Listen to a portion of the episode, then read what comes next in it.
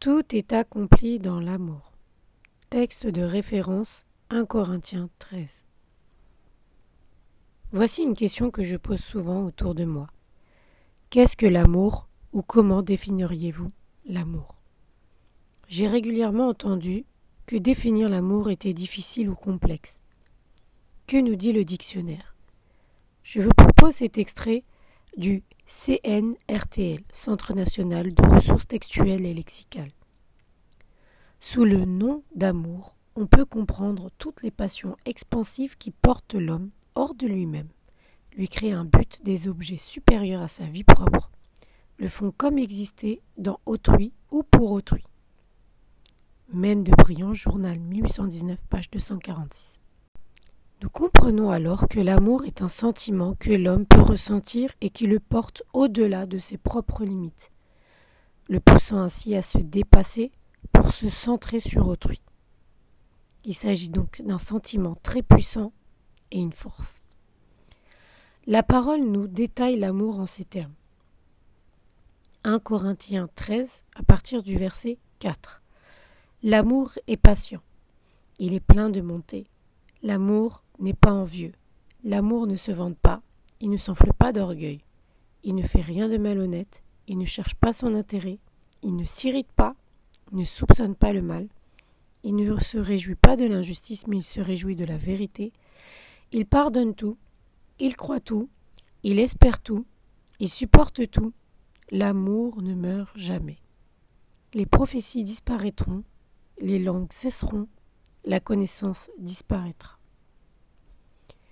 Cette description de l'amour est complète, et si beaucoup de personnes n'adhèrent pas à l'ensemble de la description, c'est parce qu'en réalité elles ne croient pas qu'un tel amour puisse exister. Pourtant, Jésus a tout accompli à la croix dans l'amour. Mais qu'est-ce que cela implique?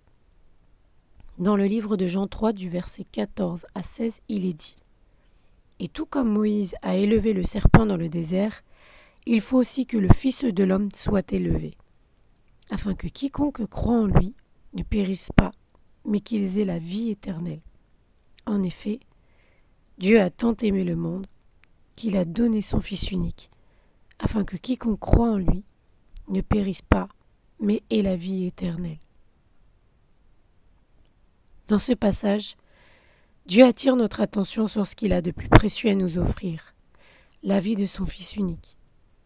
L'amour de Dieu est tel que décrit dans 1 Corinthiens 13, 4, 8. Il s'est manifesté et a accompli à la croix. Il est dit dans Jean 19, verset 30. Quand Jésus eut pris le vinaigre, il dit Tout est accompli. Puis il baissa la tête et rendit l'esprit. C'est une relation d'amour parfaite présentée aux yeux de tous entre le Père et le Fils. Le Père sacrifiant ce qu'il a de plus pur, et le Fils aimant le Père et ses enfants dispersés, faisant sa volonté au point de donner sa vie. Cette relation d'amour va au-delà, puisqu'elle enveloppe tous les hommes et femmes qui ne méritaient pas de le recevoir. L'amour a été scellé avec tous ceux qui croiront au moment où Jésus a tout accompli par sa mort à la croix. Nous nous demandons comment être capable d'aimer d'un amour aussi parfait. Cela paraît-il impossible, surtout dans le monde actuel. Voici de quoi rassurer.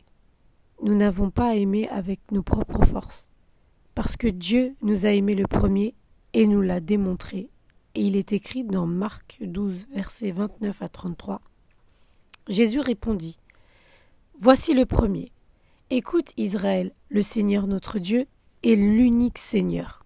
Et tu aimeras le Seigneur ton Dieu de tout ton cœur, de toute ton âme, de toute ta pensée et de toute ta force.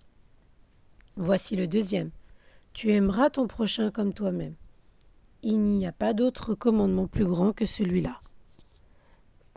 Le spécialiste de la loi lui dit Bien, maître, tu as dit avec vérité que Dieu est unique, qu'il n'y en a pas d'autre que lui, et que l'aimer de tout son cœur, de toute son intelligence, de toute son âme, toute sa force, et aimer son prochain comme soi-même, c'est plus que tous les holocaustes et tous les sacrifices. Tout a commencé par l'amour de Dieu. Nous parlons ici de toute la création. Alors manifester cet amour commence aussi de notre côté par aimer Dieu. Aimer Dieu nous conduira à aimer les autres. Car si nous aimons un Dieu invisible, nous aimerons aussi ce qui a été créé par lui et qui est visible. Le livre de 1 Jean, au chapitre 4, verset 20-21, dit Si quelqu'un dit J'aime Dieu alors qu'il déteste son frère, c'est un menteur. En effet, si quelqu'un n'aime pas son frère qu'il voit, comment peut-il aimer Dieu qu'il ne voit pas?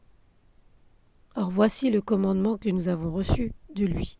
Celui qui aime Dieu doit aimer son frère. Laissons-nous simplement guider par le Saint-Esprit qui nous amènera à diriger les regards vers la croix et suivre l'exemple que Jésus nous a donné en nous aimant tous. Parce que Jésus l'a promis, nous comptons sur le Saint-Esprit pour aimer de manière inconditionnelle. Nous irons ainsi à contresens du monde actuel en choisissant d'aimer les autres avant nous-mêmes. Le livre de Romains 13, versets 8 à 10, et il est écrit Ne devez rien à personne, si ce n'est de vous aimer les uns les autres, car celui qui aime les autres a accompli la loi. En effet, les commandements tu ne commettras pas d'adultère, tu ne commettras pas de meurtre, tu ne commettras pas de vol, tu ne porteras pas de faux témoignages, tu ne convoiteras pas ainsi que tous les autres se résument dans cette parole. Tu aimeras ton prochain comme toi-même. L'amour ne fait pas de mal au prochain. L'amour est donc l'accomplissement de la loi. Prions ensemble. Père, nous te remercions pour ton amour merveilleux.